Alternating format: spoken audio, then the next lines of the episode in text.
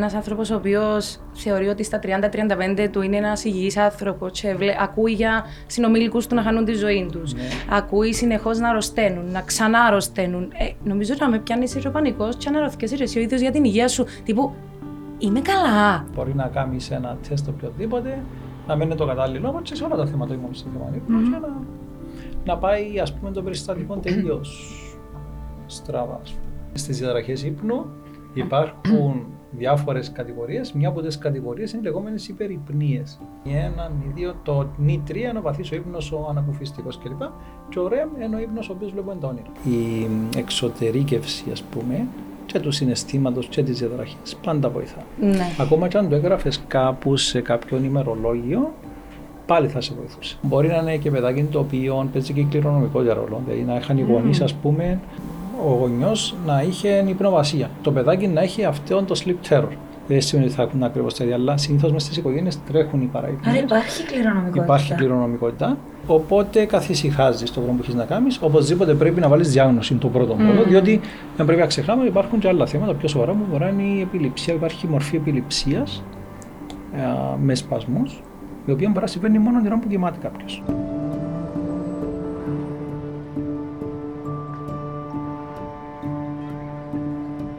Σκεφτούμε το επεισόδιο σήμερα να ξεκινήσει η βρατσαρίμα. Ύπνος. Για κάποιους όνειρο, για άλλους εφιάλτης. Μπράβο, Έλενα. Αλήθεια, νομίζω το ξανακούσα ποτέ. Ποτέ, ναι. Νομίζω να κάνει επιτυχία. Απασχολεί μας ο ύπνος. Το 1/3 της ζωής μας. Κοιμόμαστε. Οι Κύπροι απευθύνονται σε ειδικούς για τον ύπνο. Τουλάχιστον σε μένα, ναι. Γενικά νομίζω απευθύνονται μόνο, ναι. Και με τι απορίες έρχονται, ας πούμε.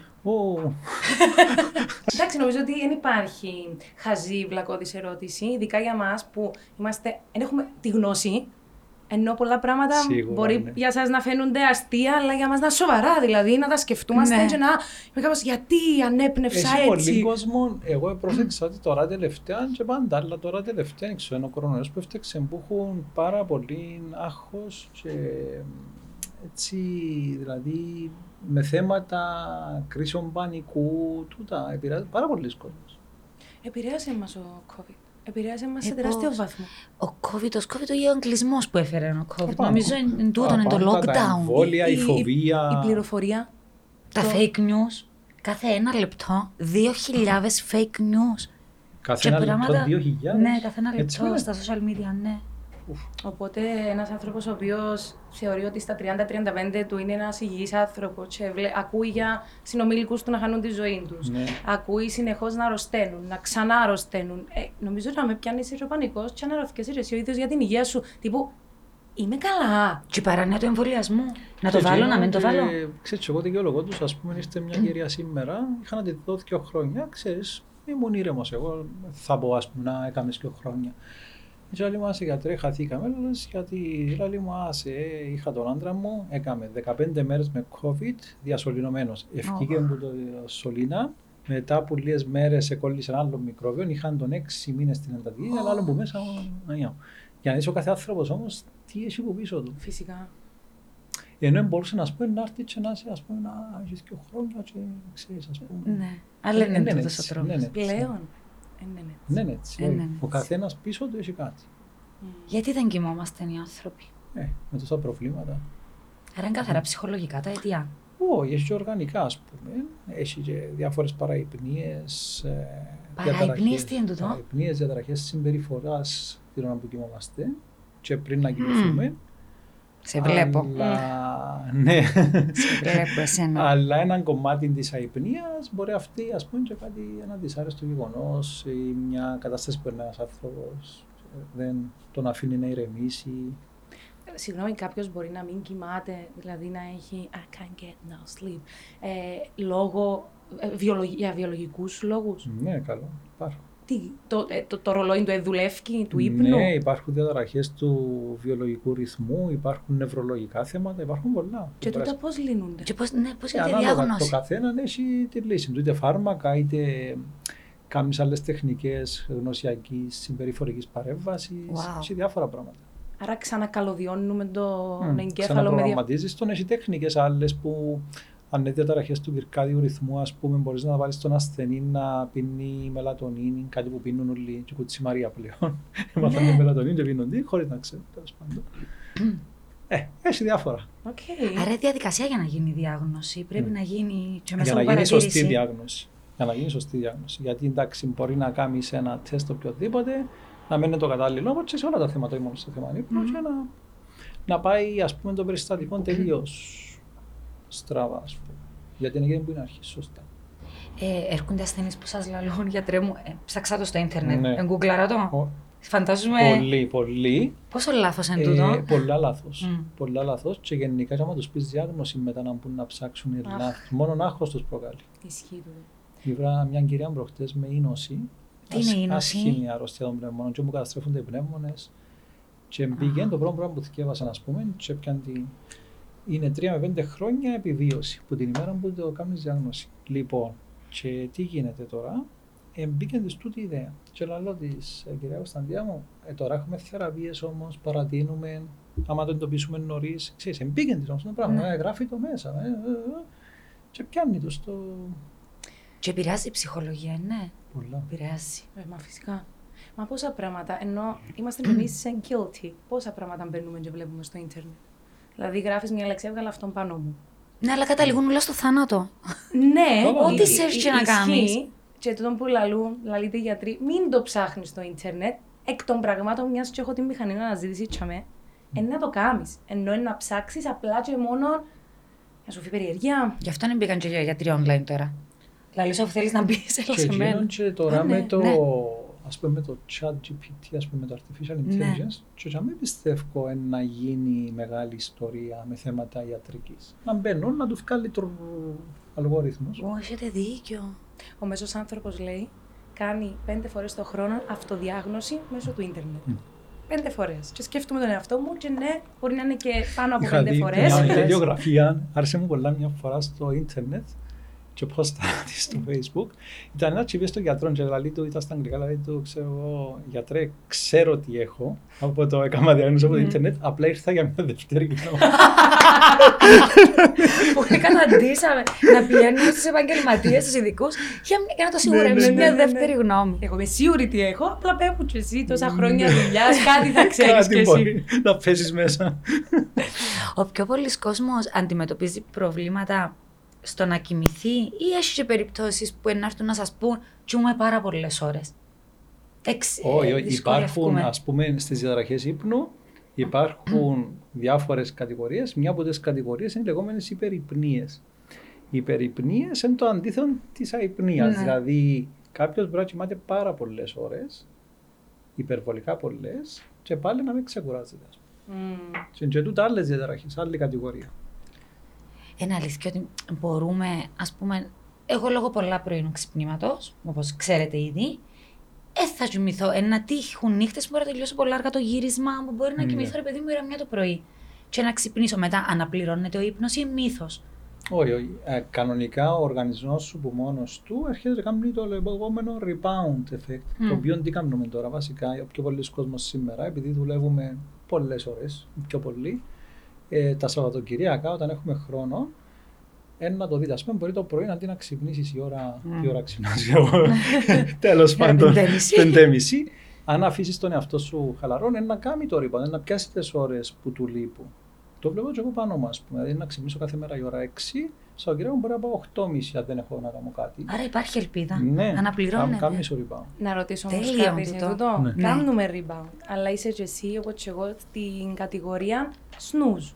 Δηλαδή, εγώ πρέπει να ξυπνήσω η ώρα 8:30, από τις 7:30 χτυπάει το ξυπνητήρι μου. Ναι. Snooze. 7:35, snooze. 7:40, snooze. Και ξέρω ότι προφανώς δεν ξεκουράζουμε. Ξυπνώ με μια ταχυπαλμία, γιατί είμαι πανικοβλημένη ότι τέτοιος ο χρόνος μου, πρέπει να σηκωθώ στις 8:30. Μπαίνει το εναρκήσω που προκαλεί εξτράχος. Εξτράχος, και προσπαθώ να βρω έναν τρόπο να ξυπνώ την ώρα που πρέπει να ξυπνήσω. Δηλαδή, βάλω ξυπνητήρι μου 8:30 και θα σηκωθώ. Δεν μπορώ. Δηλαδή, ακόμα και στο 8:30 σφίγγω τα μάτια μου και είμαι. 5 λεπτά ακόμα. Νομίζω είναι το φαινόμενο. Μπορεί και δευτερόλεπτα να κερδίζω. Ναι. Έχει αρκετών κόσμων έτσι. Εντάξει, εγώ προσωπικά είμαι της άλλης πλευράς. Δηλαδή, έχω να ξυπνήσω, ας πούμε, 6, μπορώ να βάλω 6 παραπέντε, 6 με αμέσως. Διότι εγώ προσωπικά θεωρώ το χάσιμο χρόνο του το πράγμα να κάνω. Ένα χώνεστε όμως, αν δεν ακούσετε το πρώτο. Εμένα δεν το άγχος μου, γι' αυτό βάλω πολλά. Και επίσης, αναγνωρίζω μέσα από τον ύπνο, να γελάω τώρα ο γιατρός, ξέρω πότε είναι το ξυπνητήρι και ξέρω πότε είναι ο Πλάτωνας. Αλήθεια που σας λέω, με κλειστά τα μάτια, ξέρω πότε είναι η κλίση του και ξυπνώ. Μήπως είναι διαφορετικός ο ήχος. Όχι, είναι ο ίδιος ήχος κλίσης, Ανδρέα.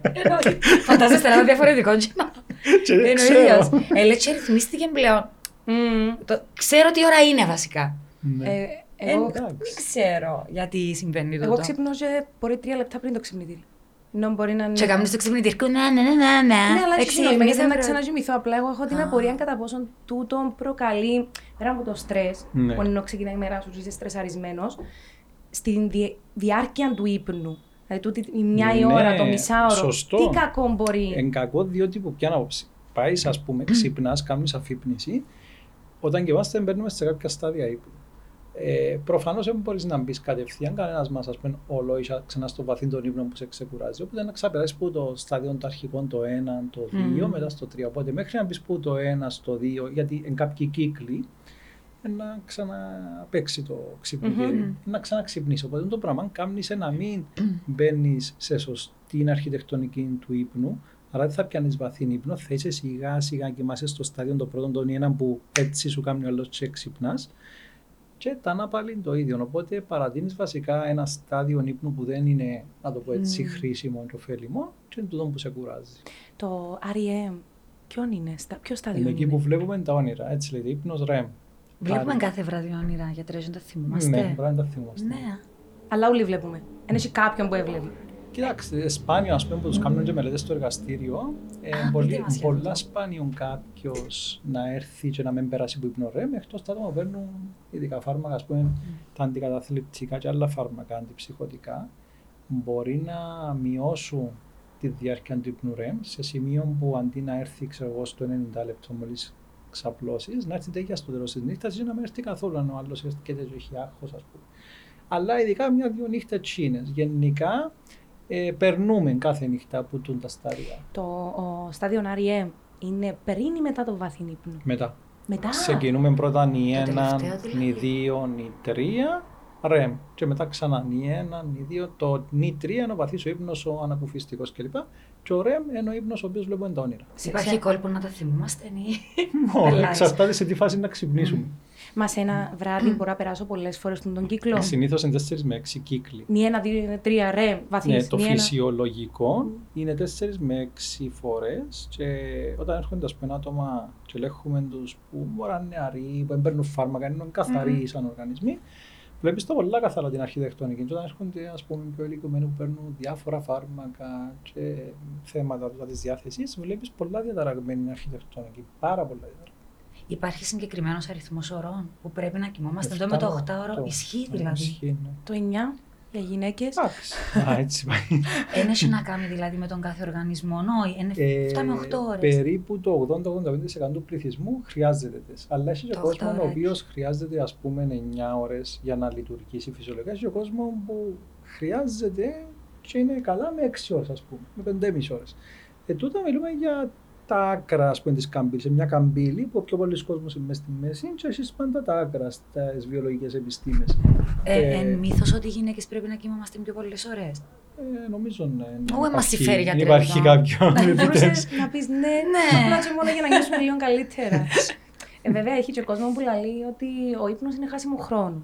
Οπότε ξυπνούν στις 4-4,5 ώρες γιατί θέλω να δράξω τη μέρα, να προλάβω να κάνω πράγματα. Τι τους συμβαίνει? Ισχύει τούτο? Έχει άτομα τα οποία είναι τόσο, ας πούμε, υπερφιλόδοξα ή επαγγελματίες, ανταγωνιστικοί επαγγελματίες, οι οποίοι έχουν τον τομέα. Μα δείτε, ας πούμε, τους πολύ πετυχημένους, ας πούμε, τους δισεκατομμυριούχους. Κάποιοι από τούτους, ας πούμε, είναι το mentality που είναι να σου πει ότι εγώ για πολύ καιρό ρημόμουν 4-5 ώρες γιατί θεωρούσα ότι είχα ένα χρόνο που δουλειά μου. Εντάξει, είναι και σωστό τούτος. Δηλαδή, χάνεις άλλες λειτουργίες του οργανισμού σου έτσι. Ο χρόνος είναι χρήμα. Τούτον που πιστεύουν λογικά και θυσιάζουν. Αλλά θυσιάζουν άλλα πράγματα. Δηλαδή, μετά θα βρεθεί μπροστά τους, ας πούμε. Ο οργανισμός, ας πούμε, θα κάνει μια αντίδραση με κάποιον τρόπο, είτε κακών, κάκιστων είτε πιο ήπιων, και θα το πληρώσεις. Ο ίδιος ο Elon Musk είπε πρόσφατα σε συνέντευξη ότι κοιμάτων 3 με 4 ώρες, αντιλήφθηκε ότι του κάνει πολύ κακό και επέστρεψε πίσω στις φυσιολογικές ώρες ύπνου. Ναι. Είναι η αλήθεια ότι ο ύπνος επουλώνει. Δηλαδή, εγώ αν κοιμηθώ και η ατάκα που λέμε sleep on it, αν δεν είμαι ψυχολογικά καλά, να κοιμηθώ και εγώ ημέρα νιώθω ότι ξέρεις, γιατί γίνεται το πουστάρισμα, η επανεκκίνηση ξανά από την αρχή, πάμε για την επόμενη μέρα. Κάμνεις healing. Επουλώνει όμως και ενώ πονοκέφαλο ή κάποια γρίπη. Βέβαια. Βοηθά μας. Βέβαια, και πάντα στις λοιμώξεις, μια από τις οδηγίες που δίνουμε στους ασθενείς, ειδικά τους χειμερινούς μήνες που έχουμε και τούτα όλες τις ιώσεις, είναι ότι εκτός που καλή διατροφή, βιταμίνες κλπ. Είναι πολύ σημαντικός ο ύπνος και η άσκηση. Πάντα τονίζουμε το, διότι η άσκηση, ειδικά αν έχεις καλή αερόβια κατάσταση, να κάνεις κάρτιο, είναι αποδεδειγμένο ότι μειώνεις σου τις λοιμώξεις ή αν πάθεις λοιμωξίν έχεις πολύ πιο εύκολη ανάρρωση. Wow! Πολλά σημαντική άσκηση. Πάρα πολλά σημαντική γιατί μπουστάρει σου το ανοσοποιητικό σου. Και ο ύπνος, ειδικά ο νητρία που είπαμε πριν, πάλι έχει καλή επίδραση στο ανοσοποιητικό μας. Ακόμα και άμα είσαι άρρωστος, ενώ η γυμναστική λέμε ότι κάνει καλό. Όχι, εξαρτάται. Μια γρήπη. Εγώ έχω συνάχη. Τρέχει η μύτη μου, νιώθω ότι έχω δέκατα. Να γυμναστώ. Εξαρτάται από την άρρωση. Συνήθως αποφεύγουμε τα αερόβια όταν είμαστε άρρωστοι, γενικός κανόνας. Ειδικά με τις ιώσεις, γιατί μπορεί να μας ρίξει εκείνη τη δεδομένη στιγμή την άμυνα μας και πάλι να το πληρώσουμε με άλλον τρόπο. Ας πούμε, μπορεί να πάθει μη κακόν κάποιος μια μυοκαρδίτιδα. Επειδή πήγαινε και έτρεξε πολύ, ενώ ήταν άρρωστος. Γιατί ρίχνει τα επίπεδα της άμυνας του τη στιγμή. Αλλά γενικά, σαν προληπτικός κανόνας, ναι. Όμως πάντα θέλει συμβουλή με τον γιατρό. Τώρα, αν είναι ένα απλό αλλεργικό ή συνάχη, ξέρω εγώ, εντάξει, εννοείται μπορεί να κάνεις και τις ασκήσεις, ας πούμε, ενδυνάμωσης κλπ. Το αερόβιο θέλει προσοχή. Πότε το κάνεις. Είναι η πρώτη φορά, συγγνώμη, στην εκπομπή μου μπορούμε να πούμε έχουμε συμβουλευτεί γιατρό. Ναι. Σωστά. Τότε που διαβάζουμε και συνέχεια, και λίγο τρέχει η κοινωνία τη διαβάζουμε εδώ στα social media, που κοιμόμαστε όλοι και έχουμε τα κινητά στα χέρια μας. Ως το τελευταίο λεπτό επηρεάζει τον ύπνο, επηρεάζει μας την ποιότητα. Την ποιότητα, κανονικά το κινητό, γενικά οι ηλεκτρονικές συσκευές, επειδή εκπέμπουν ακτινοβολία, ουσιαστικά τι κάνουν, καταστέλουν μία ουσία στον εγκέφαλο, που είναι μία ορμονή που είναι η μελατονίνη. Η μελατονίνη όταν εκτιθέμεθα σε φωτεινές πηγές ενέργειας όπως είναι τα tablets, τα κινητά, τούτα εκπέμπουν φως το οποίο στη συχνότητα του μπλε φωτός έχει την ιδιότητα να μειώνει την έκκριση αυτής της ορμόνης. Αυτή η ορμόνη είναι απαραίτητη όμως για να κοιμηθούμε. Επομένως όταν εμείς βλέπουμε έντονο φως στην τηλεόραση, εικόνες, σκηνές κλπ. Ή στο κινητό είναι κοντά μας. Ουσιαστικά μειώνει την έκκριση, επομένως να αργήσω να μπω σε ύπνο. Τώρα υπάρχει και το άλλο που κάποιος έρθει να πει, ξέρεις, αν δεν δω το τηλέφωνο μου, δεν δω τηλεόραση, είναι χαλαρώνω. Ναι, με πιάνει ύπνος. Και αμήν είναι λίγο διαφορετικά τα πράγματα. Αλλά αν έχουμε έναν άνθρωπο ο οποίος έχει αϊπνία, τούτα ανήκουν στην κακή υγιεινή του ύπνου. Δηλαδή, είναι συνήθειες οι οποίες είναι λαθασμένες που γίνονται πριν να κοιμηθεί κάποιος, οπότε πρέπει να τα σταματήσει. Πόση ώρα πριν τον ύπνο? Κανονικά, η σωστή ώρα είναι μισή ώρα πρέπει να σταματήσεις για να μπεις σε ύπνο, δηλαδή τουλάχιστον από την ώρα που. Να πιάσουμε ένα βιβλίο, δηλαδή. Ναι, το βιβλίο θεωρείται πιο. Το Kindle, που ενώ που διαβάζεις βιβλία, είναι το ίδιο κακό με τα κινητά. Είναι πιο ήπια η ακτινοβολία του, υποτίθεται πιο εξειδικευμένο, αλλά γενικά η σύσταση είναι ότι όποια πηγή φωτεινής ενέργειας είναι μπροστά μας, είναι καλό να αποφεύγεται. Και μετά που σεξ, γιατί κοιμούμαστε καλύτερα? Είναι η έκκριση της σερωτονίνης. Είναι ορμονικό το θέμα, ναι, αλλά και πάλι διαφέρει από άντρας σε γυναίκα. Δηλαδή, μπορεί οι άντρες να κοιμούνται πολύ πιο εύκολα, οι κοπέλες έχει που ξυπνούν, ας πούμε. Δηλαδή, έχουν υπερένταση λόγω του ζευγάρωματος. Είναι θέμα οργανισμού πάλι. Πάλι ορμονικό, το εσύ ορμόνες. Οι ορμόνες, άστα να πάνε. Κακές συνήθειες πριν τον ύπνο. Όλοι ξέρουμε τις, όχι επειδή κάναμε τις Google, κάπου το έχουμε διαβάσει, κάποιος γιατρός μας το έχει πει. Η κατανάλωση αλκοόλ, οι οθόνες, το κάπνισμα. Αν έχει το αλκοόλ, σωστά. Και το αλκοόλ ή το φαγητό, ακόμα που λένε ότι πρέπει να φας 2 ώρες πριν τον ύπνο. Και τρεις κανονικά. Και τρεις. Είναι πριν το κολύμπι ρε παιδιά, όταν που λέτε. Καλά είναι πριν το κολύμπι. Τι κοινων έχει το κολύμπι με τον ύπνο. Δεν πρέπει να τρως 2 ώρες πριν. Μα εγώ τρώω πριν κοιμηθώ.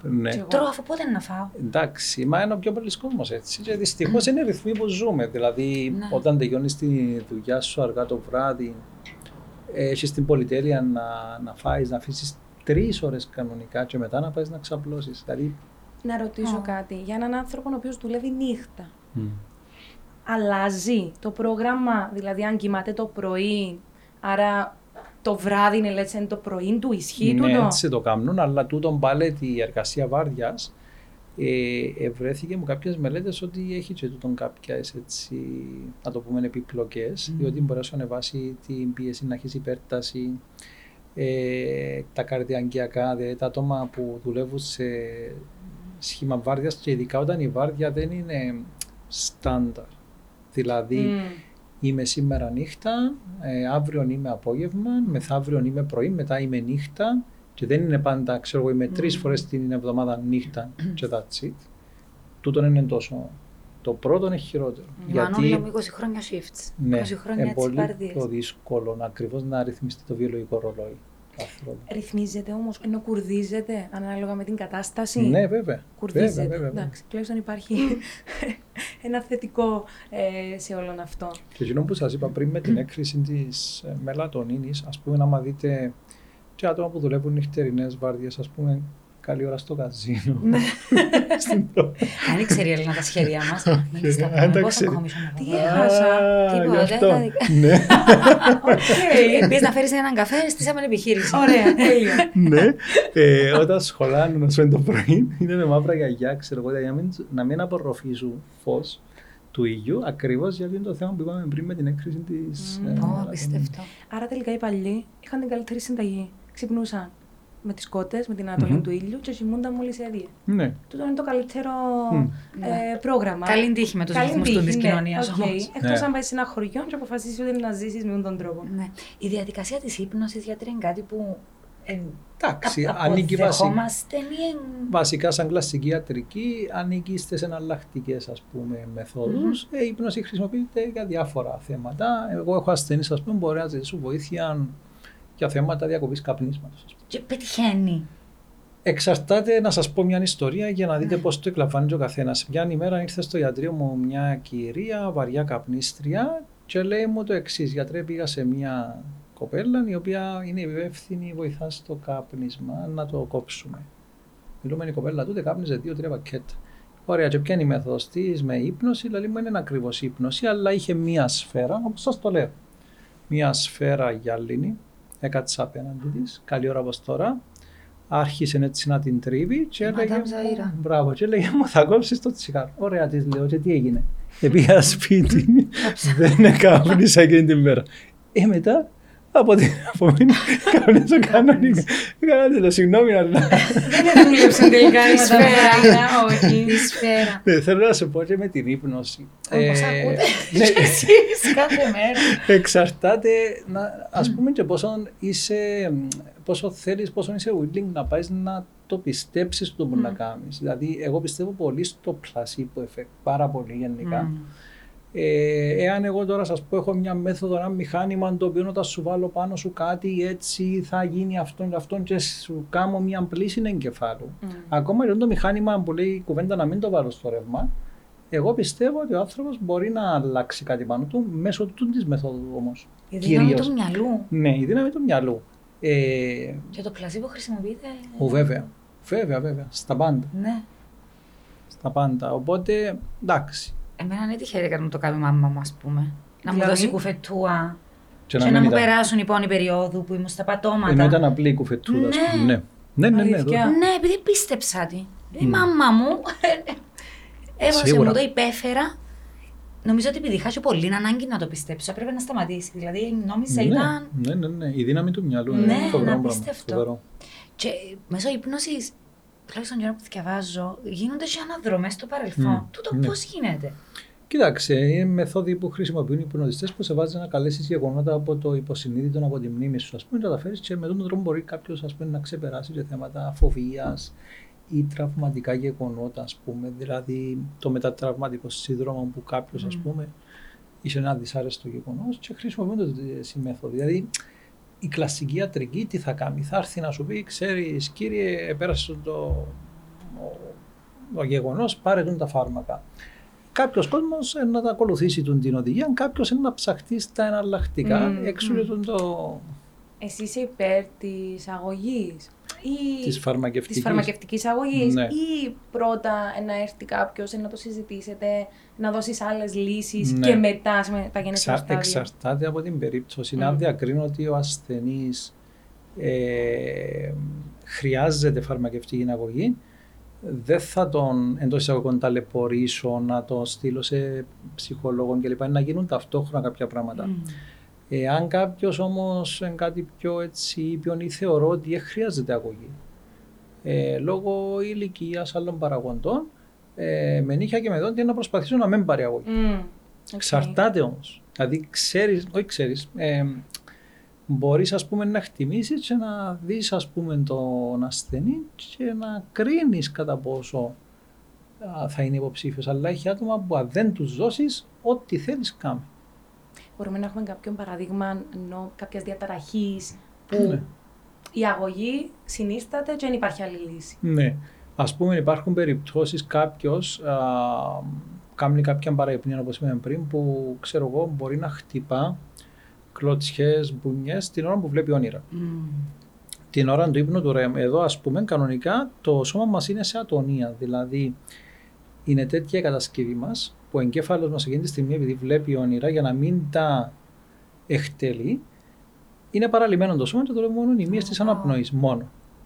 Λοιπόν, υπάρχει διαταραχή του ύπνου του REM, η RBD έτσι ονομάζεται, η οποία δεν παραλύει το σώμα. Οπότε συνήθως, εντάξει, όλος παραδόξος πρόκειται για πολύ φιλήσυχα άτομα. Δηλαδή έρχονται στο ιατρείο με τη σύζυγο, και λίγο ηλικιωμένα άτομα, τα οποία είναι πολύ ευγενικά καθώς πρέπει και τη νύχτα είναι μεταμορφώνονται. Δηλαδή μπορεί ας πούμε να δίνει μπουνιές, κλωτσιές στις, βέβαια, να πέσει κάτω από κρεβάτι. Εδώ ας πούμε, αν δεν δώσεις ειδική φαρμακευτική αγωγή, εκτός τότε κινδυνεύει να αυτοτραυματιστεί και κινδυνεύει να τραυματίσει τη σύζυγο κλπ. Νομίζουν ότι βέβαια έκαμε στη διερεύνηση σου και είδες ότι δεν έχει άλλα θέματα κλπ. Που προδιαθέτουν. Αλλά θέλω να σας πω, υπάρχουν καταστάσεις που επιβάλλεται να δώσεις. Λόγω επικινδυνότητας. Ναι, τώρα έναν άλλο παράδειγμα, να έρχεται ξέρω ένας νεαρός. Ας πούμε, είχε μια απογοήτευση συναισθηματικής φύσεως, ας πούμε. Και λέει σου, ας πούμε, γιατρέ, έχει 2 μήνες, ξέρω εγώ, δεν κοιμούμαι, έχω σκέψεις κλπ. Εντάξει, θα προσπαθήσεις να μην του δώσεις αγωγή. Να μην είναι καταλάβετε, ή ένας ο οποίος τώρα έχει εξετάσει, ένας φοιτητής, ας πούμε, βλέπεις, ας πούμε, έρχεται. Καταλαβαίνεις το οικογενειακό περιβάλλον ότι μπορεί να είναι σούπερ αχώδες, να του ασκεί πίεση. Μητέρα, πατέρας, έχουν πολλές έτσι, φιλοδοξίες. Εξαρτάται από την περίπτωση. Αν δεις έναν άλλον άνθρωπο, ο οποίος για μήνες, ξέρω εγώ, είναι σε κατάθλιψη, εγκατεστημένη κλπ. Εκεί, τι θα κάνεις, δεν θα δώσεις εσύ, εκεί θα παραπέμψεις. Θα παραπέμψουμε στον ειδικό. Δηλαδή συνεργαζόμαστε με ειδικότητες. Εξαρτάται, δεν είναι όλα άσπρο μαύρο όμως, ενώ που σας εξηγώ. Ναι. Έχω πολλές διαταραχές μες στο μυαλό μου τη στιγμή, που την υπνοβασία μέχρι την... Αχ, έψαχνα το γιατί θεωρούσα ότι έχω. Θέλω να κλείσω ένα ραντεβού, να έρθει το ενευρίσκα, οπότε γι' αυτό σας εκάλεσα εδώ, για να λύσουμε το πρόβλημα μου. Το ραντεβού της καταλάβατε, γιατί μου εκμεταλλεύκεται εμάς.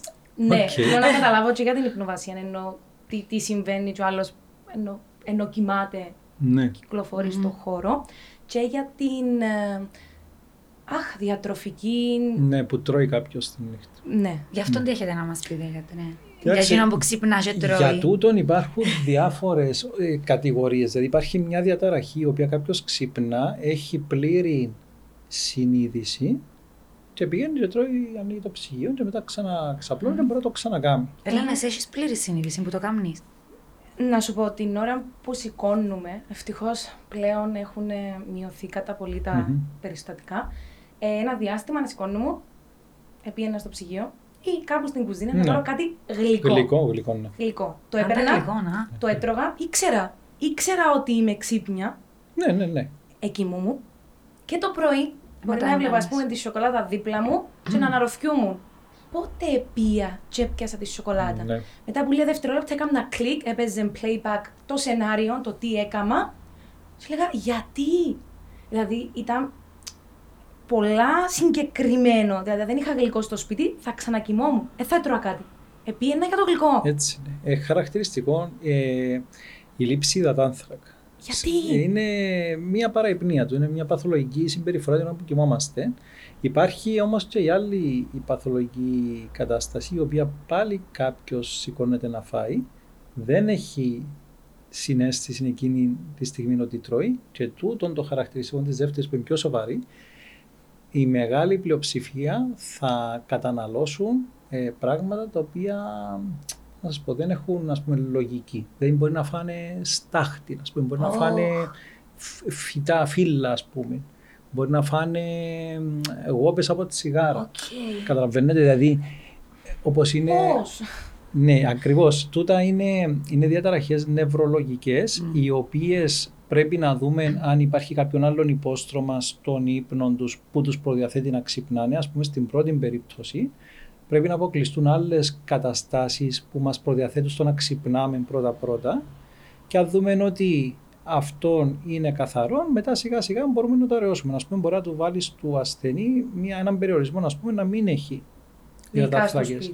Η άλλη τεχνική που την εφαρμόζουν κάποιοι πάλι, που μένουν ειδικά με γονείς για παιδιά, μπορεί να τους κλειδώσει την πόρτα. Ας πούμε, οπότε 1, 2, 3, 10 απενεργοποιείς των εγκέφαλων από τούτον το... Είναι θέμα συνήθεια. Ναι, θέμα συνήθεια. Και τούτον κόβεται πάλι. Δηλαδή μπορεί να το ξεσυνηθίσει κάποιος όταν του αλλάξει τον προγραμματισμό του εγκεφάλου του. Εγώ είχα μια περίπτωση ακριβώς τέτοια, ο οποίος θα τον έφερνα στο εργαστήριο να κοιμηθεί και μου είπε χαρακτηριστικά, γιατρέ, μπορεί να φέρω κάτι μαζί μου, να το βάλω στο ψυγείο έξω στην κουζινούλα, γιατί παθαίνω το πράγμα. Τόσο πολύ, ας πούμε, έχει... Ξέρεις, εξύπνησε. Εν τον άφησα να φέρει για την ημέρα. Εξύπνησε όμως. Δεν εξύπνησε. Εξύπνησε μες στον κρεβάτι να σηκώθηκε να κάνει, ας πούμε. Ναι. Να κάνει τη διαδρομή, επειδή ήξεραν ότι θα βρίσκαν κάτι. Αλλά αν ήξεραν ότι δεν ήταν να σηκωθεί. Πιθανότατα. Μάλιστα. Wow. Εμένα ενδιαφέρε με όμως να δω την αρχιτεκτονική του ύπνου του, αυτήν καθεαυτή. Δεν με ενδιαφέρε να χάσω μια ώρα να πάει, να ξυπνήσει, να φύγει. Άρα, καμία δεν ζητούν την παρατήρηση. Ναι, δηλαδή. Ναι. Υπάρχουν, ας πούμε, οπτικοακουστικά μέσα, κάμερα, μικρόφωνο, επειδή έχουμε εγκεφαλογράφημα, ηλεκτρομυογράφημα, βλέπεις κινήσεις του σώματος, βλέπεις πώς συμπεριφέρεται ο ασθενής. Η μελέτη στο εργαστήριο είναι πολύ πιο ολοκληρωμένη, που έρχεται ο ασθενής και μένει στον ειδικό χώρο στο εργαστήριο, γιατί υπάρχει και άλλη μελέτη ύπνου, που πολλοί κόσμος μπορεί να τη βρει ίσως πιο άνετη, που του βάζει στο ασθενή ένα μικρό μηχανάκι, όπως κάνει ο καρδιολόγος στο Holter, ας πούμε. Ναι. Το οποίο μηχανάκι είναι όμως για θέματα ύπνου, που να μετρήσει τα οξυγόνα, την αναπνοή κλπ. Το μηχανάκι είναι αυτό το που λέγεται home sleep testing, το φορητό. Δεν μπορεί να μας βοηθήσει να διαγνώσει θέματα παραϊπνιών, νευρολογικών θεμάτων. Είναι μόνο για θέματα οξυγόνωσης και πιθανής άπνοιας τροχάλιτου. Το εργαστήριο τα ελέγχει βεβαίως και τούτα, που ακόμη πιο λεπτομερώς, αλλά βλέπει και όλα τα άλλα. Αυτή η εξετάση είναι πολύ ακριβή. Δηλαδή... Είναι μεστόγες οι εξετάσεις όλες. Ακόμα και το να μείνει, να διανυχτερεύσει εκεί. Βέβαια, είναι μεστόγες, είναι. Εξαιρετικό. Θεωρείτε ότι οι Κύπροι είμαστε ενημερωμένοι. Ας πούμε, εγώ δεν το ήξερα τούτο. Να σου πω, Ιωάννα, 10 χρόνια πριν, ας πούμε, όταν αρχίσαμε να μιλάμε για τα θέματα, πολύ μεγάλη άγνοια και από τον κόσμο το ΜΜΕ. Πλέον νομίζω ότι εντάξει... Ξυπνήσαμε. Ναι, είναι πιο ενημερωμένος ο κόσμος και οι ασθενείς αλλά και οι άνθρωποι, το media, νομίζω ότι είναι πιο alert. Σαφέστατα, έχει μεγάλη διαφορά δηλαδή. Εγώ βίωσα όλη την διαδρομή. Και τη μετάβαση. Βέβαια. Να ρωτήσω κάτι. Πάω ξανά πίσω στο περιστατικό μου για ένα διάστημα να κάνω το σχεδόν κάθε βράδυ. Τώρα είναι να γίνει μια φορά το δίμηνο. Έχει πολύ καιρό να μου το πεις, πάνω από 2 μήνες. Έχει αρκετόν καιρό να το κάνω. Ή τώρα που θυμούμε... Ναι, αλλά κάνω το πολλά σπάνια. Παίζει ρόλο και η συναισθηματική απογοήτευση και διάφορα θέματα. Είναι καθαρά θέμα μιας διαταραχής ύπνου, δηλαδή πότε ονομάζεται διαταραχή ύπνου, δηλαδή εγώ σαν Έλενα τώρα έχω διαταραχή ύπνου ή ναι. Πρέπει να πούμε ότι πρέπει να περάσουν 5 μήνες, να το κάνεις κάθε μέρα, πώς μετριέται? Α, ναι, με τη συχνότητα. Ναι, ναι. Είναι διαταραχή ύπνου, mm-hmm. διότι φυσιολογικά ένας άνθρωπος δεν το κάνει. Okay. Τώρα, είναι διαφορετικό να είναι σοβαρή διαταραχή, αν το κάνω π.χ. κάθε νύχτα και κινδυνεύω να χτυπήσω ή να πάρω θερμίδες και να αποκτήσω ζάχαρο κλπ. Και πολύ ήπια διαταραχή, να το κάνω κάθε 5 μήνες. Mm-hmm. Και προφανώς παίζει ρόλο, και είναι σημαντικός μου κόσμος, εννοείται, ξυπακούεται και σε τι κατάσταση είμαι, πόσο ήρεμος είμαι, αν έχω άλλες. Το στρες. Αν είμαι φορτισμένος, αν έχω σκοτούρες, το στρες, απογοητεύσεις κλπ. Που μπορεί να εκδηλώνονται με τον τρόπο, ενώ όταν είμαι ήρεμος και είναι όλα στρωμένα, φεύγει. Και κάτι έτσι σαν συμβουλή σε αυτά τα θέματα και στα θέματα υπνίας είναι γενικά ο κόσμος, παγκοσμίως ισχύει τούτο, ότι σε αυτά τα θέματα συνήθως δίνει ο ίδιος ο παθόν περισσότερη σημασία από ό,τι τους αξίζει.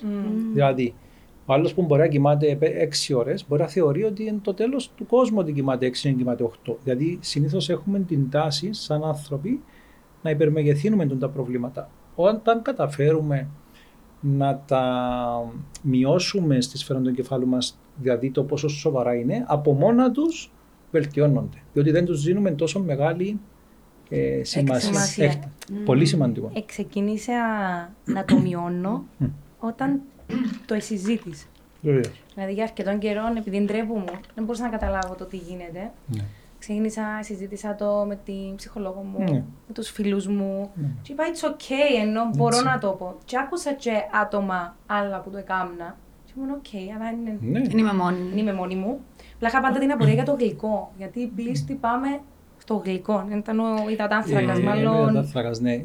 Για να σου δώσει περισσότερες θερμίδες, και είναι το αίσθημα της ευφορίας εκείνη τη στιγμή, ότι ξέρεις να σου κάνει release την ντοπαμίνη, αλλά τούτο που είπες, η εξωτερήκευση, ας πούμε, και του συναισθήματος και της διαταραχής, πάντα βοηθά. Ναι. Ακόμα και αν το έγραφες κάπου σε κάποιο ημερολόγιο, πάλι θα σε βοηθούσε.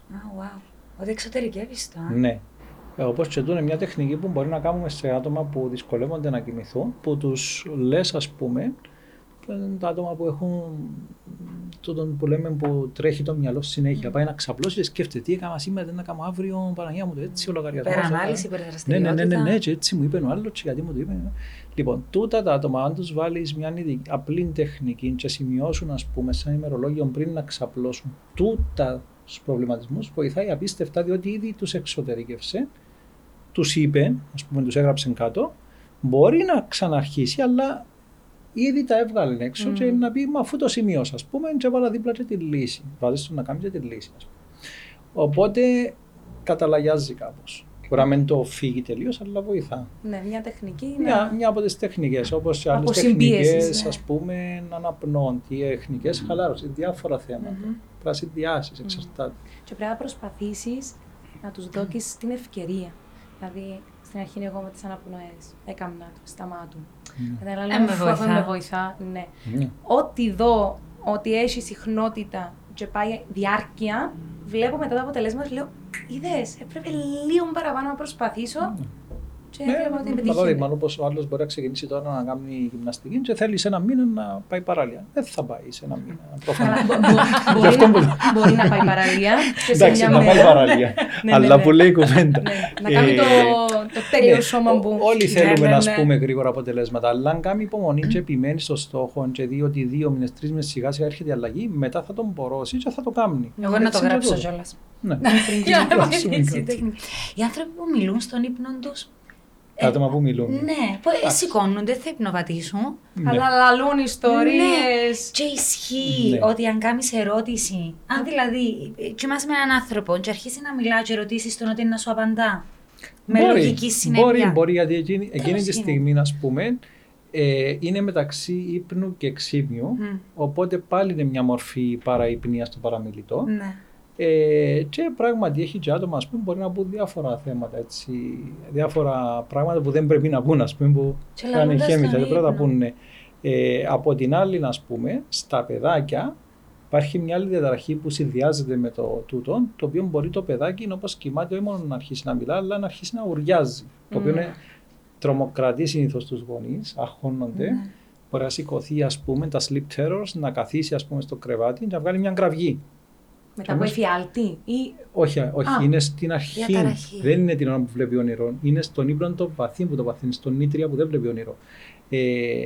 Αυτή είναι μια παρασόμνια, μια παραϊπνία, το οποίο θα βγάζει μια κραυγή, μπορεί να αρχίσει να κλαίει. Και μετά, ας πούμε, δεν έχει καθόλου, δεν μπορεί να κάνει record, δεν θυμάται καθόλου, ας πούμε. Το οποίο πανικοβάλλει, ας πούμε, τους γονείς, μπορεί να τίθεται θέμα αν έχει κάτι σοβαρό το μωρό. Υπάρχουν διάφορα θέματα. Το απλό παραμελητών, εντάξει, είναι κάτι που δεν είναι επικίνδυνο, σίγουρα, δεν πρέπει να χώσει κάποιον. Πάλι όμως χρειάζεται κάποιος έλεγχος στο εργαστήριο για να δούμε αν έχει άλλους προδιαθετικούς παράγοντες σαν comorbidity, σαν συνοσυρώδες. Δηλαδή έχει και άλλα προβλήματα και κάνει αυτό το πράγμα. Δηλαδή, ας πούμε, τούτον εντός. Τώρα εγώ υπεργένει, έναν παιδάκι που ξυπνά, έχει το sleep terror, ξυπνά και φωνάζει.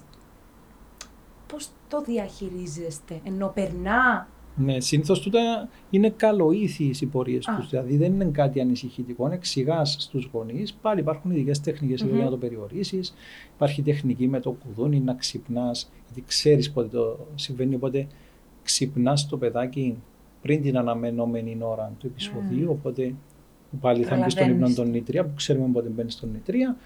Μπορεί να είναι και παιδάκι το οποίο παίζει και κληρονομικό ρόλο. Δηλαδή να είχαν οι γονείς, ας πούμε, πρόβλημα, ό,τι φανταστείτε. Δηλαδή μπορεί, ας πούμε, να είχε ο γονιός να είχε υπνοβασία. Το παιδάκι να έχει αυτό το sleep terror. Δεν σημαίνει ότι θα έχουν ακριβώς τα ίδια, αλλά συνήθως μες στις οικογένειες τρέχουν οι παραϋπνίες. Άρα υπάρχει κληρονομικότητα. Οπότε καθησυχάζεις το πράγμα που έχεις να κάνεις. Οπωσδήποτε πρέπει να βάλεις διάγνωση το πρώτο πρώτο, διότι δεν πρέπει να ξεχνάμε ότι υπάρχουν και άλλα θέματα πιο σοβαρά που μπορεί να είναι η επιληψία. Υπάρχει μορφή επιληψίας με σπασμούς, η οποία μπορεί να συμβαίνει μόνο την ώρα που κοιμάται κάποιος. Όχι, τώρα είναι επικίνδυνο. Ναι.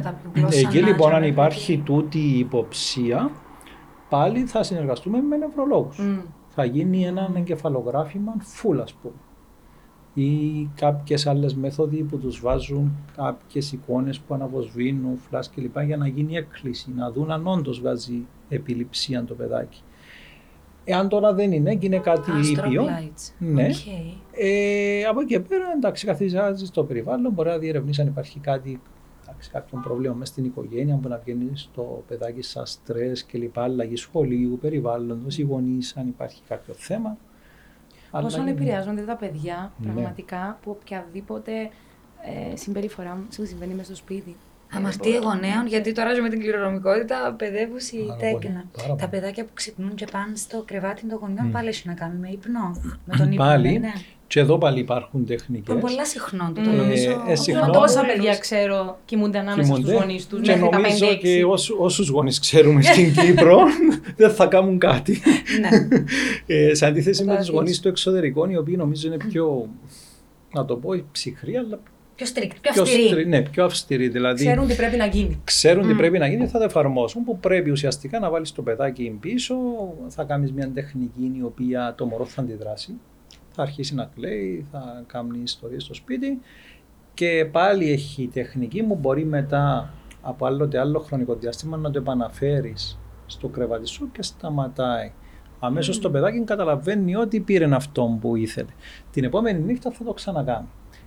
Παρατείνεις το χρόνο, δηλαδή εκεί που σου πήρε 5 λεπτά, γιατί ο ένας γονιός σου έλεγε «Μα είναι κρίμα και τι κάνεις» και κλαίει και φέρ' το μωρό και «Μα είσαι σοβαρός».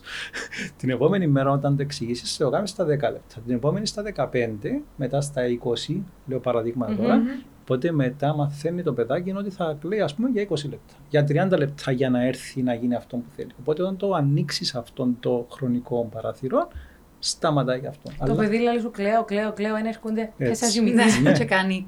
Ναι.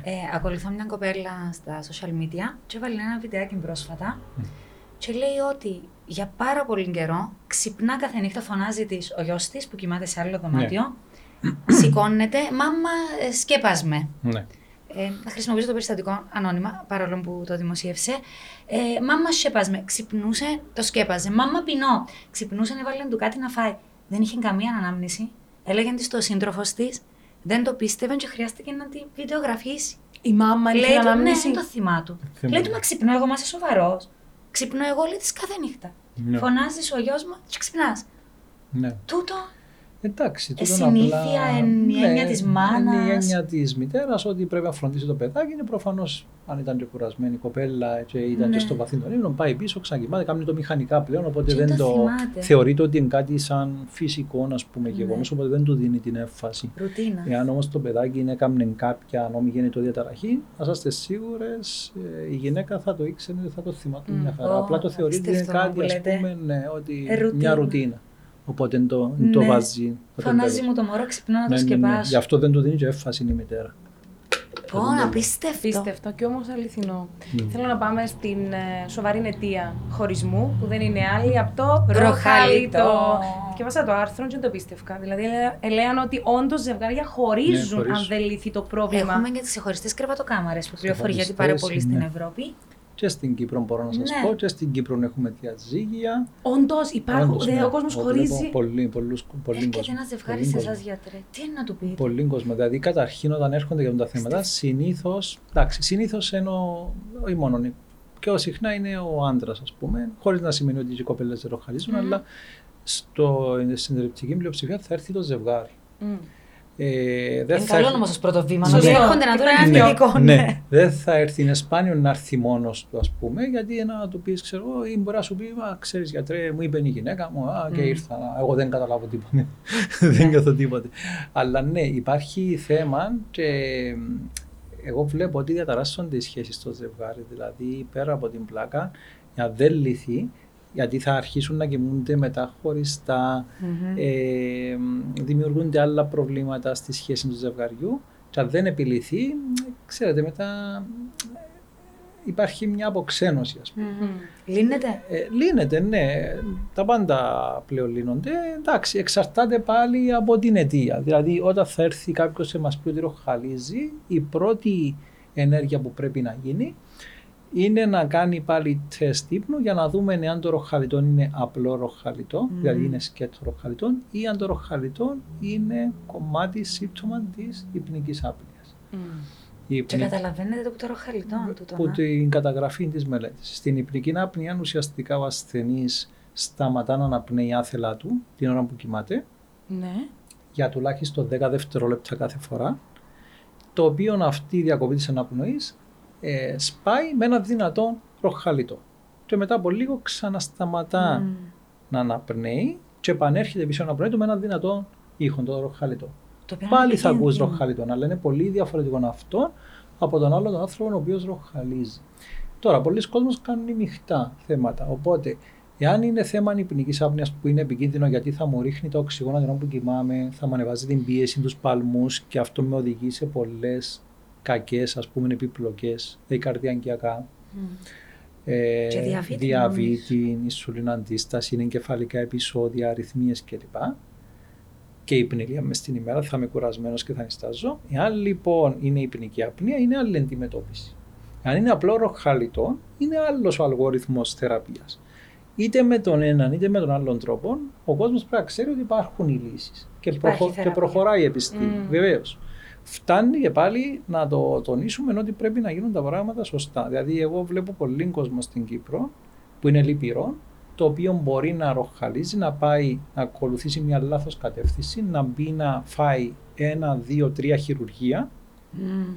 Διάφραγμα να φανταστώ. Ναι, διάφραγμα, μετά να φάει αμυγδαλές, μετά να φάει σταφυλί, μετά λιποαναρρόφηση, ό,τι φανταστείτε πάλι. Και να μην λύνεται το πρόβλημα, γιατί από την αρχή φερειπίν το πρόβλημα του ροχαλίτου ήταν η ύπνικη άπνοια. Άρα πήρε λάθος πορεία. Και τούτα τα βλέπω, να σας πω, καθημερινά.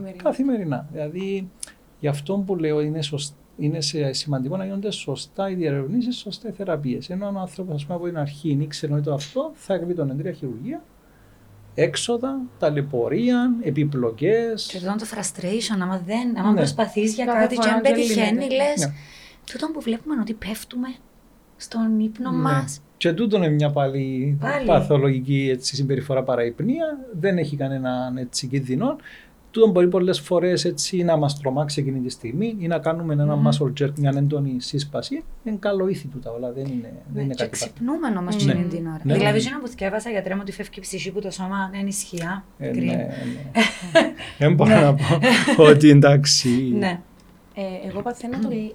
Όταν μόλις πάω να κοιμηθώ, Δηλαδή, ξαπλώνω, όλα καλά, όλα ωραία. Μετά θα μου δω και στο θέμα των ονείρων που εμένα είναι ταινίες Hollywood. Θα έρθω και εθελόντρια να μείνω στις πόσες μέρες θέλετε. Ένα μήνα. Ξαπλώνω, κλείνω τα μάτια μου. Ενώ αναπνέω, χαλαρώνω την αναπνοή μου. Ξαφνικά κόφηκε η αναπνοή μου και κάνω ένα. Και νιώθεις ότι πέφτεις? Όχι. Άλλο. Είναι κλειστά τα μάτια μου, είναι τα πρώτα δευτερόλεπτα που ξαπλώνω για να ξεκουραστώ. Κάνω ένα. Ξυπνώ. Και μετά κοιμάμαι. Ενώ μετά δεν το ξαναπαθαίνω. Ναι. Αλλά παθαίνω το κάθε φορά όταν θα κοιμηθώ τα πρώτα 30 δευτερόλεπτα. Εντάξει. Σημαντικό όμως να κάνεις τεστ, διότι μπορεί τα πρώτα δευτερόλεπτα, επειδή μπαίνουμε στον ύπνο των Ιέναν, όπως είπαμε πριν, που είναι ο ελαφρύς ύπνος, να έχεις την αίσθηση και να σε ξυπνά και να το καταλαβαίνεις. Μετά, επειδή θα κοιμηθείς σε πιο βαθύ ύπνο, πρέπει να ξέρεις ότι δεν το παθαίνεις. Γιατί αν το παθαίνεις, υπάρχει μια μεγάλη πιθανότητα να μην το νιώθεις, να μην σε ξυπνά. Οπότε μπορεί. Δεν λέω τώρα ότι έχεις άπνης, αλλά αν είχες, μετά μπορεί να λες ότι δεν το παθαίνεις. Αλλά να μην το... Μπορεί όμως να το παθαίνεις και εσύ να μην το καταλαβαίνεις ότι το παθαίνεις. Γιατί είσαι σε άλλα στάδια ύπνου. Είναι σύμμαχος μας, δάμε, η τεχνολογία, που αν η επιστήμη προχωράει, η τεχνολογία, τα ρολόγια. Ή όχι. Άμα σας πω πόσα ρολόγια έχω ελέξει που μου φέρνουν οι ασθενείς μου στο εργαστήριο ή κάτω από τα στρώματα, τα διάφορα pads, δεν μπορώ να πω ότι. Πολύ ψηλή αξιοπιστία τους, ας πούμε. Δηλαδή, μιλώ ανώνυμα τώρα γενικά, είναι κάτι με θέμα brand, αλλά γενικά δεν είναι ότι, ας πούμε, ειδικά τα ρολόγια που σου κάνουν σκοράρισμα ποιότητας ύπνου. Διότι εντάξει, το οξυγόνο ή τους παλμούς μπορεί να είναι πιο αξιοπιστά, αλλά έρχεται ο ασθενής, σου λέω: γιατρέ, κοίταξε, εγώ κοιμάμαι το αυτό. Παίρνω σε βαθύ ύπνο, κοίταξε εδώ, και με μια περηφάνεια. Ναι, ναι. Ότι εγώ το μελετώ, το κάνουμε τσακ. Έτσι, και όταν του λες, ας πούμε, έλα να κάνουμε και το τεστ, και φέρ το ρολογάκι να κάνουμε μια σύγκριση, πέφτουν από τα σύννεφα πιο πολύ. Ναι. Η άπνοια, πάω πίσω στην άπνοια. Είτε ροχαλίζεις λόγω άπνοιας. Αν εγώ, ας πούμε, ροχαλίζω. Με συντρόφου, εν υπόθηκε ότι άκουσα να ροχαλίζει. Τούτη άπνοια, τούτον το... Ναι. Πώς σταματά? Ναι, πάλι εξαρτάται, γιατί υπάρχει και ένα άλλο είδος άπνοιας, αλλά δύο μάλλον είδη άπνοιας, που η μια είναι η κεντρική και η άλλη είναι μειχτή. Το πρώτο που είπαμε είναι αποφρακτική, που σημαίνει ότι στενεύει εδώ ο λαιμός και φράσει η είσοδος, εξού και αποφρακτική. Η κεντρική όμως, εάν τώρα εγώ που σας μιλώ κάνω και δεν αναπνέω, έκανα εκούσια μια κεντρική άπνοια. Αν είπε ο εγκέφαλος να μην αναπνεύσει. Αυτό μπορεί να γίνει και στον ύπνο ακούσια όμως. Εκεί δεν θα χωροχαλεί του. Δηλαδή δεν θα δίνει σήμα ο εγκέφαλος να αναπνέω και θα κάνουν αυτές τις διακοπές χωρίς να ακούγεται τίποτα. Και υπάρχουν και οι μειχτές, για να τα κάνουμε τα πράγματα πιο πολύπλοκα. Επειδή δεν είναι ήδη. Ναι. Που ξεκινάει μια άπνοια σαν κεντρική, δηλαδή δεν ακούς τίποτα ενώ έχεις σταματήσει, και στο τέλος της άπνοιας ακούς και αυτόν τον ήχο του ροχαλιτού, να το πω έτσι, του gasping of air, που θέλω να πάρω να πω αυτό. Οπότε αυτές είναι οι μειχτές. Οπότε στο ερώτημα κατά πόσο πρέπει σώνει και καλά να ροχαλίζω αν έχω άπνοια, όχι. Απλά το ποσοστό τους είναι πιο χαμηλό. Δηλαδή, αν έχουμε 100 ανθρώπους, οι 90 χοντρά-χοντρά θα κάνουν, που έχουν πρόβλημα εννοώ, θα κάνουν τις αποφρακτικές και οι άλλοι 10 από τους 100 θα κάνουν μειχτές κεντρικές. Η άπνοια πόσο διαρκεί?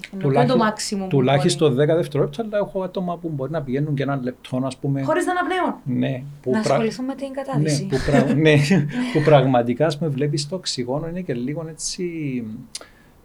Αχωτικό, βλέπει τον άλλον, ειδικά η σύζυγος ή η σύντροφο ή η έτερο. Δηλαδή που βλέπει εκεί και μπορεί να έρχεται να σου λέει: το σπρώχνω γιατί νομίζω ότι. Να πεθάνει, αφού μετά άπνε. Ξυπνάει και μετά από λίγο πάλι. Δηλαδή μένουν και βλέπεις το οξυγόνο τους πέφτει.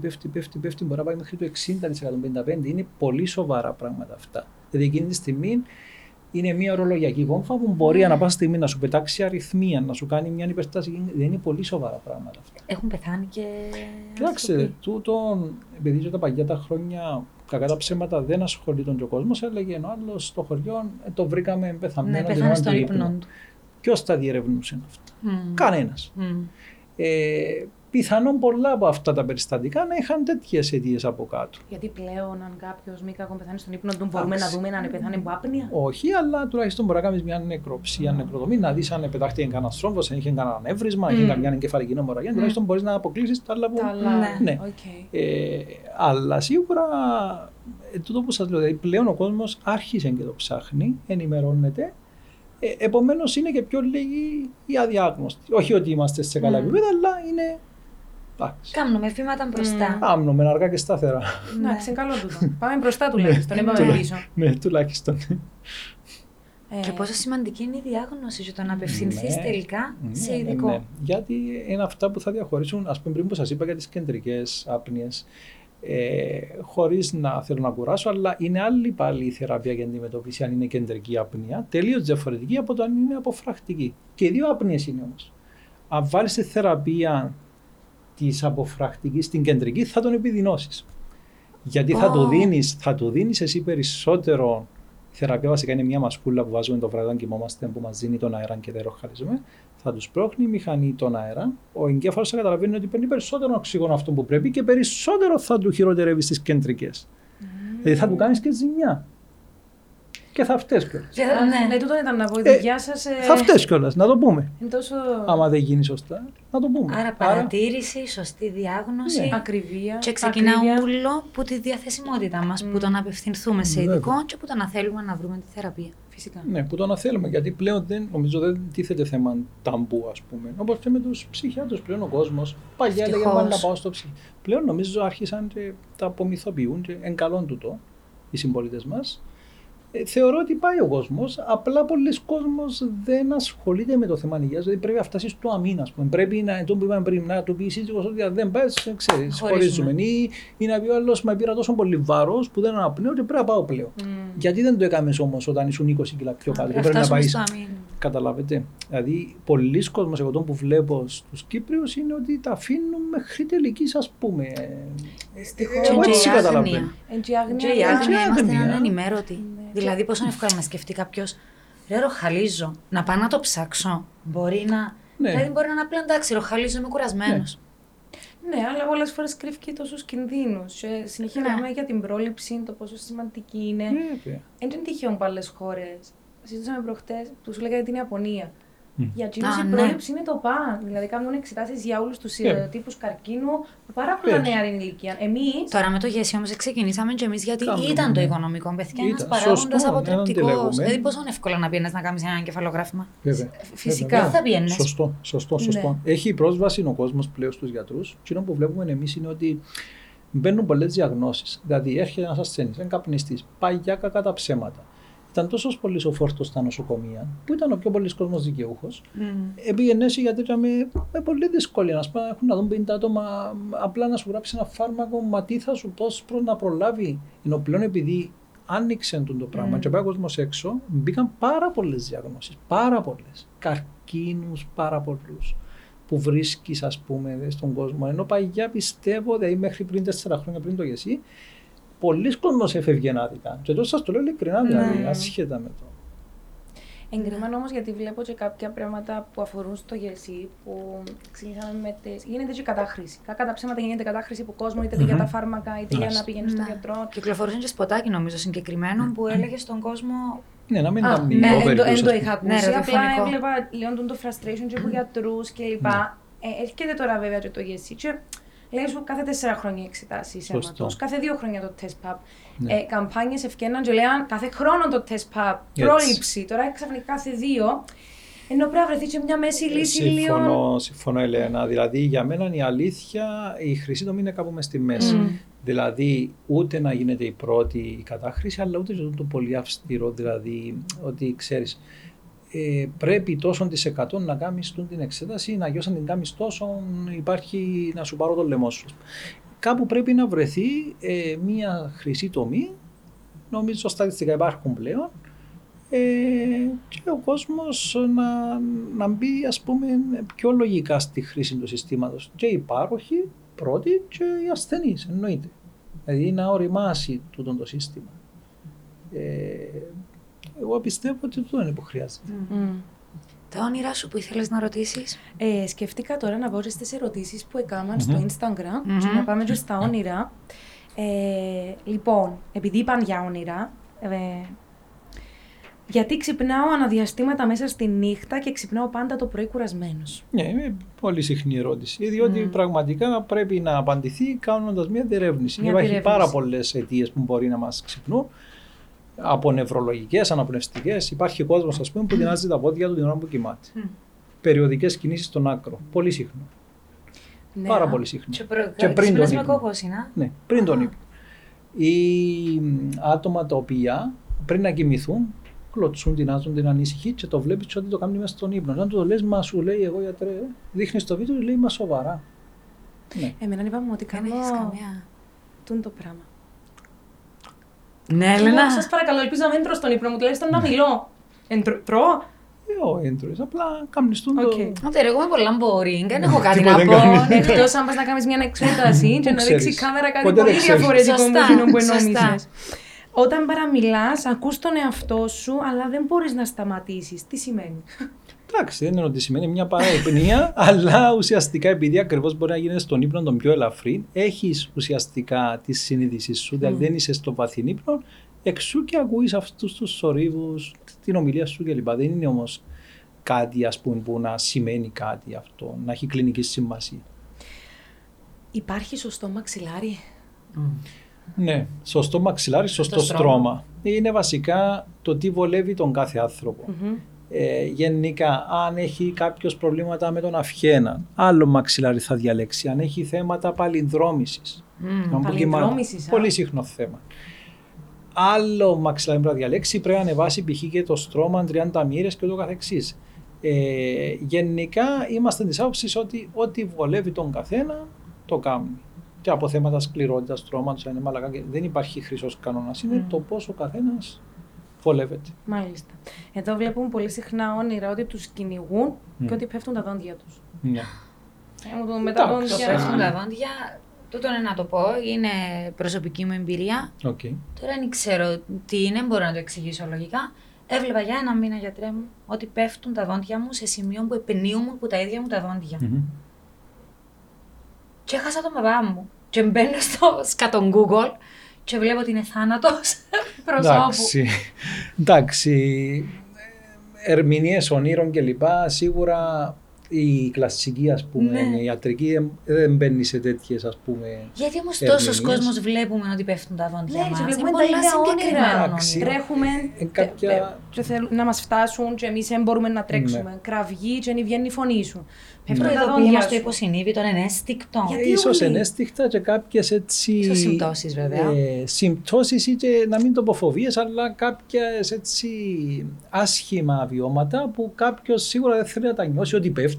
Ας πούμε, κλπ. Α, και μεταφράζονται έτσι. Ναι, ναι. Okay. Δεν μεταφράζονται στους ανθρώπους τα ίδια όνειρα. Δηλαδή, κάνουμε εντύπωση που μπορεί να κάτσουμε σε ένα τραπέζι με 10 άτομα και να πούμε τα ίδια όνειρα. Δηλαδή, να πεις διαφορετικά, αλλά έχεις κάποια. Λες, είναι τα 5 βασικά. Αυτά στο Netflix. Να σου πω, Έλενα, διότι τσετούν τα όνειρα, τα συγκεκριμένα εντούτα που να κατακρατήσει ο πιο πολλής κόσμος στη μνήμη του. Στο υποσυνείδητο του. Μπορεί να δεις ακόμα 100 όνειρα. Σας φέρω ένα παράδειγμα. Δεν σας έτυχε πολλές φορές να δείτε το ρολόι ή στο κινητό και να είναι, ας πούμε, ένα παράδειγμα 11 και 11. Ναι. Αυτό που σας λέω ισχύει 100%. Και λες, μα όποτε εδώ εγώ το ρολόι είναι 11. Ας πούμε. Γιατί τις άλλες όλες 100 φορές που θα το δεις, δεν σου κάνει εντύπωση. 7 και 52, ας πούμε. 6 και 38. Έτσι είναι γι' αυτό. Δηλαδή, κάποια όνειρα σίγουρα είναι πιο, να το πω έτσι, εντυπώνονται ή πιο τρομακτικά ή ειδικά όταν τα διασταυρείς με άλλους και σου μένουν. Κάποια που βλέπουμε πάρα πολλά κάθε νύχτα μπορεί να είναι ανούσια ή να μην σου κάνει αίσθηση, ας πούμε. Ναι. Εγώ πάνε τα θυμούμε τα όνειρά μου. It's okay, ένα γιατρή. Η Έλενα πάλι θυμάται, τα βλέπει sequence, ολόκληρη seasons. Εγώ ξυπνώ, γράφω τα, δηλαδή να ξυπνήσω, να γράψω τη λέξη κλειδί για να μην το ξεχάσω. Μες τη μέρα μπορεί, ας πούμε, τώρα καλή ώρα να καθούμαστε και να δω το καλαμάκι και να πω α, μπράβο, στο ύπνο μου είδα αυτό και αυτό και αυτό. Αλλά θυμούμε τα με λεπτομέρεια, θυμούμε τα πρόσωπα που βλέπω, θυμούμε τις καταστάσεις, θυμούμε τι ένιωσα. Ενώ βιώνεις τα όνειρα σου. Πολύ πολύ έντονα. Δηλαδή, μπορεί να ξεκινήσω να σου πω το όνειρό μου και να τελειώσω σε μισή ώρα. Ναι, μάρτυρα. Θέμα ιδιαίτερα, ενώ μπορεί να είναι κάτι διαταραχής ή πνοή απλά. Όχι, απλά έτσι είναι ο χαρακτήρας σου, ας πούμε. Βρέσκευασε Φρόιντ, γιατρέ μου, η ερμηνεία των ονείρων, να ησυχάσουμε. Εντάξει. Δεν είναι κάτι πάντως που θα ανησυχούσαμε. Ανησυχεί με μόνο το ότι βλέπω πάντα εφιάλτες. Δηλαδή δεν θα ξυπνήσω μια μέρα να πω αχ, τι ώρα σήμερα είδα ότι μου σε ένα λιβάδι με τα λουλούδια. Αφού λες εκείνο που σε εντυπώνεται, επειδή είναι πιο τραυματικό, είναι πιο εντόνο. Υπάρχει περίπτωση να με βλέπω καλά όνειρα? Δηλαδή, τούτα εγώ που ξυπνώ, δεν θυμούμαι. Υπάρχει, όπως και οι εφιάλτες, ας πούμε, μια διαταραχή που κάποιος λέει μόνο εφιάλτες, που εντάξει, μπορεί να υπάρχει ο άνθρωπος να έχει κάποια ανάλυση πίεση μέσα στη ζωή του εκείνον το διάστημα, την περίοδο, και να του βγαίνει το nightmare, ας πούμε, τη νύχτα. Δηλαδή, αν είναι ο οργανισμός σου, ο εγκεφαλός σου σε μια κατάσταση έτσι πιο χαλαρή και ήρεμη, και να σου βγαίνουν πάντα εφιάλτες. Εγώ, ας πούμε, να προσπαθήσω να κάνω ένα διαλογισμό πριν κοιμηθώ, να πάρω τις ανάσες μου. Δηλαδή, μπορεί να πω στον εαυτό μου, είπε μου η Ιωάννα να με λέω ότι δεν θα δω εφιάλτες, να λέω θα δω ωραία όνειρα. Δηλαδή, να κάνω την αυτοποβολή, να το πω ότι θέλω σήμερα να ταξιδέψω κάπου ωραία. Και ξυπνώ το πρωί. Ταξιδεύω σε σκοτεινά μονοπάτια, με γκάνγκστερς, όπλα να με σκοτώσουν. Έχει κάτι σαν τύπου μπορούμε να το ακούσουν και κάποιοι άλλοι. Να τα γράψεις, να τα κάνουμε ταινία. Εγώ θα έλεγα ότι όσο πιο πολύ, ας πούμε, να μην το μεγεθύνεις, ας πούμε. Δηλαδή, και μόνο και μόνο την παίρνεις στη διαδικασία του την πρώτου ύπνου, αμέσως σημαίνει ότι σε απασχολεί, ότι του δίνεις έμφαση, ότι μέσα σου. Δεν τον μπορώ εγώ τον το πράγμα. Συγγνώμη, θα διακόψω. Let it go. Εν του διοσημασία βλέποντα. Διότου σημασία βλέποντα. Γράφω πριν τον ύπνο βλέποντα. Συγγνώμη, προσπάθησα να τα κάνω όλα. Πώς να το παραδώσω?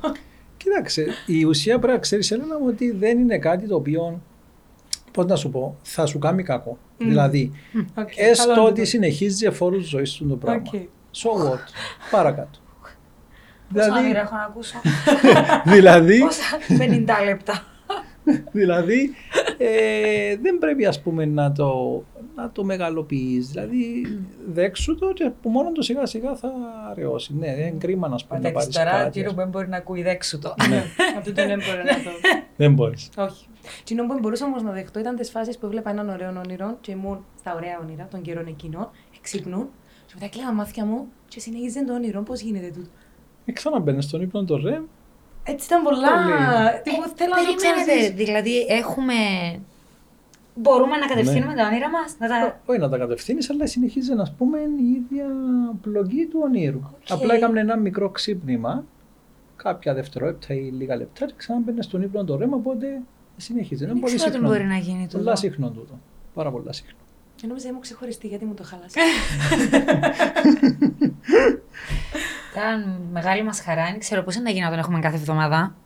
Δεν μπορούσαμε. Να το κάνουμε. Για να μπορούμε, ας πούμε, να το βάλουμε να υπογράψει με το αίμα του κανένα συμβόλαιο. Θα μπορούσαμε να πάμε στο εργαστήριο, να κάνουμε μια εξέταση ύπνου. Ναι, όντως. Και μετά να ξαναβρεθούμε με τα αποτελέσματα. Θα είχε ενδιαφέρον. Και να τα αναλύσουμε. Θα βγάλουμε καμιά φωτογραφία, να κάνουμε ένα βίντεο εκεί. Καταλάβατε ότι δεν άρχισε να κάνουμε σεζόν στο εργαστήριο. Εγώ ένα έρθω, έκλεισε. Να κλείσουμε ραντεβού τώρα. Ναι, πού κλείνουμε ραντεβού, πού μπορούμε να σας βρούμε, θα περάσουν όλα με κάρτες. Εντάξει, σίγουρα υπάρχουν τα στοιχεία στο διαδίκτυο. Το εργαστήριο είναι στη Λευκοσία. Είναι στο Πνευμολογικό Κέντρο Λευκοσίας, μπορεί να αποταθεί ο κόσμος. Το τηλέφωνο 22 355 188. 355 188, ωραία. Και εκεί μπορεί να διευθετηθούν τα ραντεβού αναλόγως, είτε για να κάνει κάποιος τεστ ύπνου, είτε απλά να συζητήσουμε τα θέματα που τον απασχολούν, και μπορεί να μην χρειάζεται να κάνει κάποια ανεξέταση ο άνθρωπος. Μαζί μας, δεν είπαμε καν το όνομα. Μαζί μας την προηγούμενη ώρα ήταν ο Δρ. Ανδρέας Ζαχαριάδης. Ευχαριστώ. Πνευμονολόγος και ειδικός διαταραχών ύπνου. Ναι, ήταν χαρά μου και εμένα. Νομίζω αναλύσαμε αρκετά θέματα. Είδατε τι είπαμε επειδή ξεκινήσαμε την κουβέντα από κάτω και κάτσαμε και ευκήκαν τόσο φυσικά. Ήταν τόσο φυσικά. Το πιστεύω ότι να κάνουμε τη σύσταση. Αλλά νομίζω ότι απαντηθήκαν αρκετά θέματα που πολλοί κόσμος μπορεί έτσι να ταλαιπωρείται, και ήταν και χαρά για μένα που έτσι έκαναμε την όμορφη κουβέντα. Σε ευχαριστούμε. Και τώρα που μάθατε και το δρόμο. Να μάθω εγώ το δρόμο του 355-188. Είμαι σίγουρη ότι και μόλις προβληθεί το podcast, είμαι σίγουρη ότι να έχουν πάρα πολλοί κόσμοι, να έχει πάρα πολλές απορίες, και να θέλει να μάθει και άλλα πράγματα.